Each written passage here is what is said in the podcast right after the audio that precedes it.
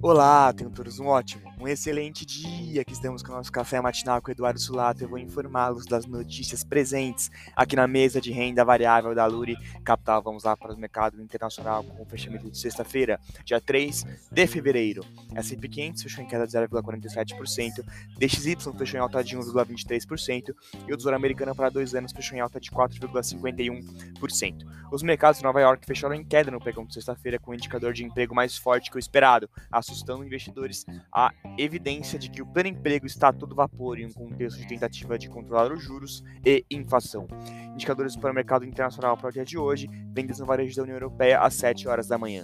No mercado doméstico, o Ibovespa fechou em queda de 1,47%, o dólar futuro em alta de 1,93% e o DI em alta de 2,13%.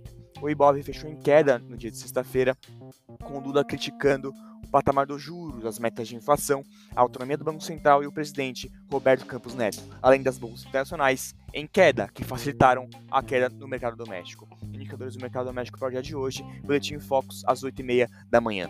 No radar, manter muita atenção nas informações vindas de Brasília e as instabilidades políticas recentes. Este foi o Café Matinal com a mesa de renda variável Lura Capital. Tenham todos ótimos negócios.